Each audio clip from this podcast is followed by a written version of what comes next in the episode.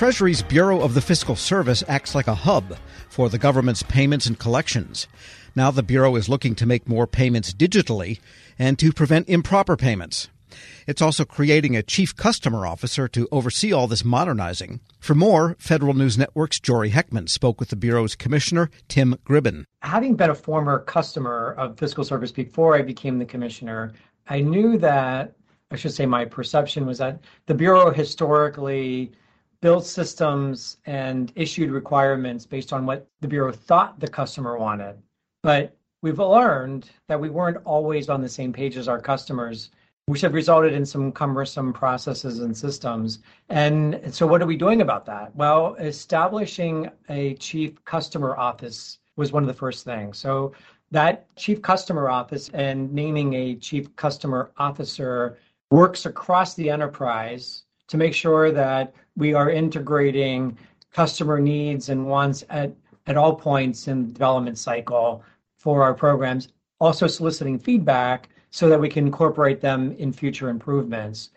The Chief Customer Office is also working on making sure that we're developing a customer-centric culture within the Bureau uh, by providing those foundational principles, understanding where the direction that we want to go in is, and providing the tools to help us get there by recognizing that there's challenges and there's barriers that we face, and working with the program offices on how to unpack those and how to address those customer needs. Another thing that we're doing is by we're creating this marketplace of products and services that agencies can use that are standardized around some common principles, but also provides agencies the flexibility to invest in things that are truly unique for them. So uh, we, and you might ask, well, where are we on the process of establishing that office? We've already informally established it, and we have it working, and we are moving forward with our formal reorganization on October the ninth, where it will be formally part of the organization. Just continuing on with that marketplace idea that you're talking about, can you tell me a little bit more of just what the tools and services are that agencies are able to take advantage of here, and more on how this marketplace will function, really? The marketplace is designed, uh, we're working closely with General Services Administration. They have the acquisition vehicles. What we're doing is providing the conduit for agencies to be able to procure standardized financial systems. That our goal within setting up this marketplace is that we worked with agencies to identify what are those common things that could be standardized, and what are those things that are unique to an agency that they need to be able to customize, and then providing the contract vehicles through G S A to be able to do that from solutions that are approved according to the federal standards. Because the way it works now is that each agency has their need, each agency goes out with a procurement, they set their own requirements. So that's for the financial system, but the marketplace is also designed to provide the services that agencies might need. Like you might need a service to help you identify what business processes might need to be changed in order to be able to adopt a standard configuration of a financial system across the organization. You might need some integration support to help move from whatever system you're currently using into the into a new system. So uh, we've been working with agencies on what their needs are, what are the things that they would want in the marketplace, and then uh, we worked to set up that marketplace this year. Yeah, thanks for shedding some more light on that. Going back to this letter, you know, this sets a pretty big tone to a pretty large community here, the, the C F O community across government. What kind of upcoming goals is the Bureau setting in this letter? And just a refresher for our audience, what is the Bureau's role in shaping the future of financial management in government? So the Bureau aims to be a leader in federal financial management uh, by being an efficient steward of financial resources, by providing accurate financial information, and by providing financial interactions that are modern, inclusive, seamless, and secure. That's the three driving principles. And we work to help drive value across the federal community, federal financial management community, and, and in particular the agency C F Os, so that they can focus on the future. They can focus on strategic planning, mission support, by the Bureau being able to provide data and analytics and advisory services around financial reporting and the financial transactions, whether it's payments or collections, and driving the efficiencies forward. So what we've done is we first published our financial management vision in twenty eighteen. We spent some time looking at what are the trends that are facing the financial management community and how do we advance the vision to twenty thirty. And then we set goals each year, which I communicate in the C F O letter. And then every February, send out the, here's the progress we made against the goals that we were going to establish. Now, last year, we achieved a number of goals that we had set in twenty eighteen, so we established new ones. So last year, we introduced seven new goals. We also made them more longer term, so they ranged from things that we were going to accomplish this year to all the way up to twenty thirty. We communicate that in the C F O letter. And then we provided some very specific goals around our portfolio of programs. So what I mean by the portfolio is around dispersing, the services we provide for collection services, the things we do for reporting and data. And we can't do this alone. So we need to make sure that we are working lockstep with the C F O community. They understand that what we're trying to achieve, and then by working together, how we achieve them together. That's really the point behind the letter, to communicate that so we're all on the same page. All right. Yeah. And I'm looking at that letter now. And like you said, there's a lot of lines of effort here, some longer term, some shorter term. In terms of some of the progress that has been made over the past year, what in your mind stands out as some of the highlights? What stands out as highlights to me is we have a goal around data transparency. And through the C F O letter, we communicated what we wanted to do. We have we have a wide variety or wide array of financial data sets, but they were all over the place. So we consolidated them or, or are working on consolidating them in fiscal data dot treasury dot gov. And we've already migrated twenty-four data sets that place. So rather than trying to figure out, do I go to treasury dot gov? Do I go to fiscal dot gov in order to find where this data is located? It's now in one place. We have a big goal towards payment integrity. And so uh, one of the things that I'm proud of is that we screened an additional eighty-one million dollars in payments prior to disbursement that was able to stop improper payments before they occurred. We've also been working on increasing the, the percentage of our payments that are dispersed electronically. We've increased that to ninety-six point two percent. Part of the letter, we have a goal to get to ninety-nine percent. That last few percent are really, really tough. And so it's working with the agencies on communicating why that electronic transactions are are faster, they're, they provide a better customer experience, and they're more secure than paper transactions. And by paper transactions, we also have a goal to, to streamline the lockbox services that we offer for agencies. And we were able to reduce those transactions by ten million last year, which saves costs and provides better customer experience. When somebody's sending something into a lockbox, it takes time. It takes time to go through the mail. It takes time to process it, as opposed to working with agencies on electronic submission of information in addition to the, the payments that the citizens make to the federal government. Tim Gribben, Commissioner of the Treasury's Bureau of the Fiscal Service, speaking with Federal News Network's Jory Heckman. Check out Jory's story at federal news network dot com. Leadership today, especially within the federal workforce, is being tested more than ever before. After an exemplary career as a former executive at the F B I, focused on policy and strategy, Sasha O'Connell, P H D, is guiding future federal leaders as the executive in residence in the School of Public Affairs at American University. Sasha joins host Shane Canfield, C E O of W E P A, to discuss her exciting career, the future of the federal workforce, and the lessons she's learned along the way. Hello, and welcome to the Lessons in Leadership podcast. I'm your host, Shane Canfield, C E O of W E P A, and today I'm thrilled to be joined by Sasha O'Connell. Sasha is, is an executive in residence in the Department of Justice, Law, and Criminology at the School of Public Affairs at American University, and spent the majority of her career at the F B I, and most recently as the organization's chief policy advisor, science and technology, and the section chief of office and policy for the F B I's deputy director. Sasha, welcome. Jane, thanks so much for having me. It's a pleasure. Can you give us an example of someone early in your career that motivated you, and then and, and how did what did that look like? Sure, absolutely. So it sounds almost cliche, but it was the dining room table. So I grew up um, with a stepfather who spent thirty years at the Veterans Administration at the V A. And he talked at the dinner table. He started as a social worker and then sort of rose up into management, administration, and leadership.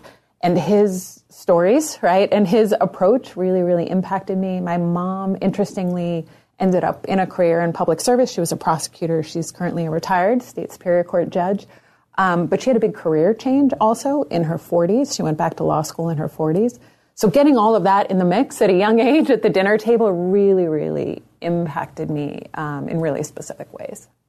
Yeah, that's amazing. My my father was part of um, the generation that took um, President Kennedy's call to action. And he took that to heart, and he went and worked at the Department of Interior and a number of other places in federal service. So it's it's catching when when you're around it. You've held a number of leadership roles at the F B I, which is historically a male-dominated organization. What skills or traits helped you most as you navigated that? Yeah, it's such a it's an interesting and challenging yeah. sort of situation and question. One, I don't think I still am reflecting on. I've been out of the F B I about six years, and I'm sort of still thinking about it. I think the bottom line was when I was there, and I really grew up there. Um, I didn't I didn't know any different. I grew up with male cousins and brothers, and you know, it was sort of a continuation of of my existence. So it did, you know, in retrospect, it, it was a really unique situation, but it didn't necessarily feel that way for me at the time. I think staying mission focused, staying not about me, staying flexible in terms of problem solving all helped me. I will say there's resources today that weren't there when I was there, or certainly when I was starting out. There's a lot of affinity groups for women in national security, women in federal law enforcement. And I will say I think I would have really benefited from access to those kind of resources as I was coming up. Um, I had both incredible mentors, men and women, um, women across the organization who I became very close with, who were incredible supports, not just getting the job and starting out, but sort of matriculating through. But again, I'm really sort of proud of, involved in some of the work of those external organizations that bring women across government, um, executive women in government, and those kind of organizations together, because I think it is really, really helpful um, as one moves through. Yeah, we we actually work with a, a number of those too, and, and go to their events and conferences and support them because it's important. How has your leadership style developed or changed over the years? Well, I think I've gotten a little more confident in it, right? The seeds were there at that dining room table. One thing um, that carried through that I learned from my stepdad was to focus on the process. He would talk at dinner about big ideas or big changes and how to get from here to there was part of his day job. So he thought about explicitly was getting other people on board, getting that stakeholder engagement, getting other people to think it was their idea if that was required. And that's something I started out with as a gift, right? That kind of approach. And then I got confidence in that, and then I added things. I will say, as I moved on, my appreciation for taking care of is maybe the wrong word, but really focusing on the people who work with you and for you in some instances, um, you know, making sure that they have what they need to be successful in a tactical way. But then also something I definitely learned at the F B I as I went along is, you know, the importance of creating an environment that is supportive and inspiring. You know, we joke about it, but food has played a pretty serious role um, in my leadership style over time. Um, I learned from great mentors. I worked with Bill Estevez at the F B I, who had a full-scale cappuccino maker at his cubicle, right, and would host coffee hour, and you'd see the steam rising across the cubicles. Um, I worked with a, a great friend who used to carry hot frittatas for breakfast celebrations or on the, on the metro, right, in one of those sort of coolie bags. Um, and so I, I've sort of, I think it's been additive in terms of learning, gaining confidence in my approach, and then adding these pieces as I go that I've certainly learned from mentors and colleagues. And clearly you never let anything get in your way. You were mission-focused, as you mentioned, and you just got the job done no matter what was in front of you. Well, I wish, I wish, and it was, it was that easy. I mean, I think we had a lot of success. Um, one thing has always been my approach when starting out as a leader, too, is to solve near-term problems. I always say sort of deliver short and then you can push them long, right? So we we don't always succeed in those long-term goals or those, you know, sort of blue-sky ideas as leaders we want to achieve. Um, but we deliver on those short-term pieces, right? And you get that buy-in from the stakeholders, and then often you can push toward those bigger dreams, hopes, aspirations, and goals. Um, I would like to say I was one hundred percent on both fronts. I'm not sure your characterization is one hundred percent accurate there, but I'll take it um, in this in this sense. Looking back, what what's one piece of advice you might have given your younger self when you first started? Yeah, it's it's interesting today, too, working with students, I get that chance, right, to give my essentially my younger self um, advice every day. And one thing we talk a lot about, and I wish I had thought more explicitly about, is really it's about calibration, right? And so I always think Emeril Lagasse would say, like, a stove has dials for a reason, right? It's not like all hot or all cold. And I think it's the same here. In some ways, in my career, I had to learn to tone it down, right? And to, you know, certainly at the F B I, sometimes you need to take that back seat at a meeting and wait to be invited to the table. And that's really the appropriate way to build rapport, relationships, and trust. Other times, I needed to learn to tune it up, right? To up the volume a little bit. Um, I had a wonderful boss, Dave Schlendorf, who we were in a meeting together with big bosses at the F B I once, and I was working for Dave. And we left the meeting and we were walking back to the office, and I made a point. I don't even remember what the point was now. And he stopped in the hall and said, "Why didn't you say that in the meeting? You're not helping me, right? Telling me this now. Now I have to go back and fix this."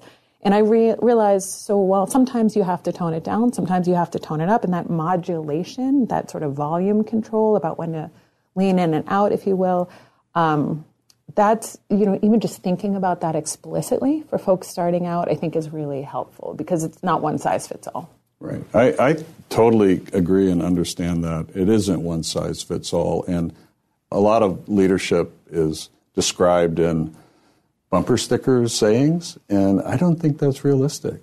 I think it's situationally dependent, and you have to be self-aware and aware of your circumstances to adjust. That's well said.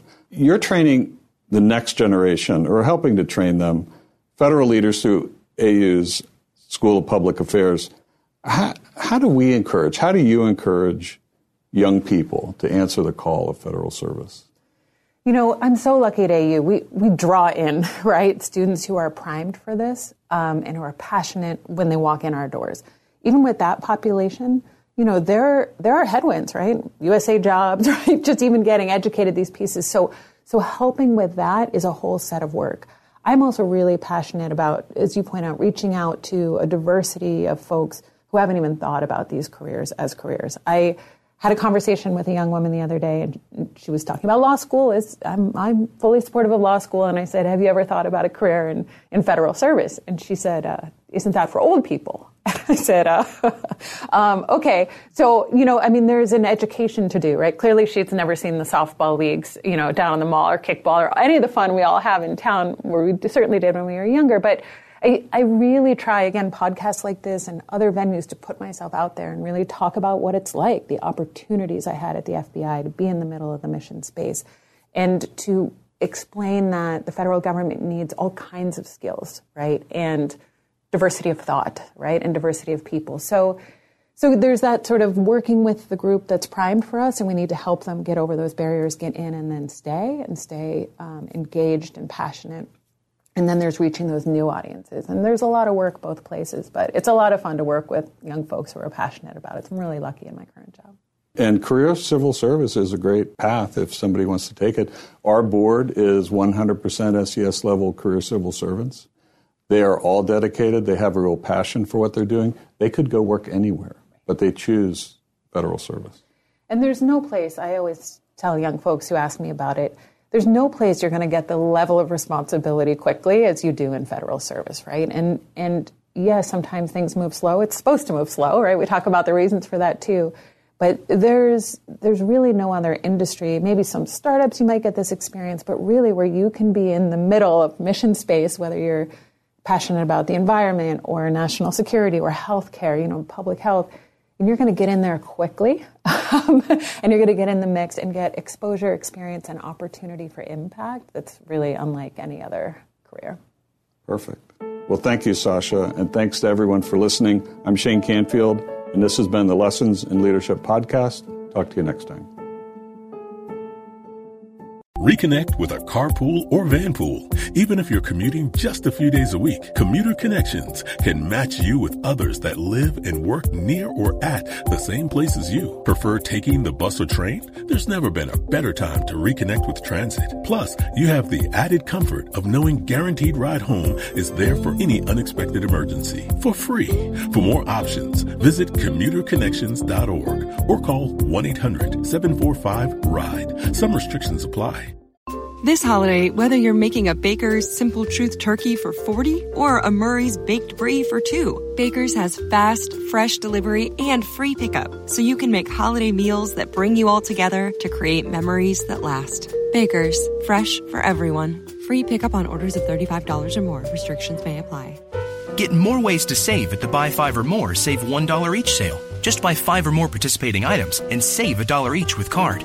Baker's, fresh for everyone.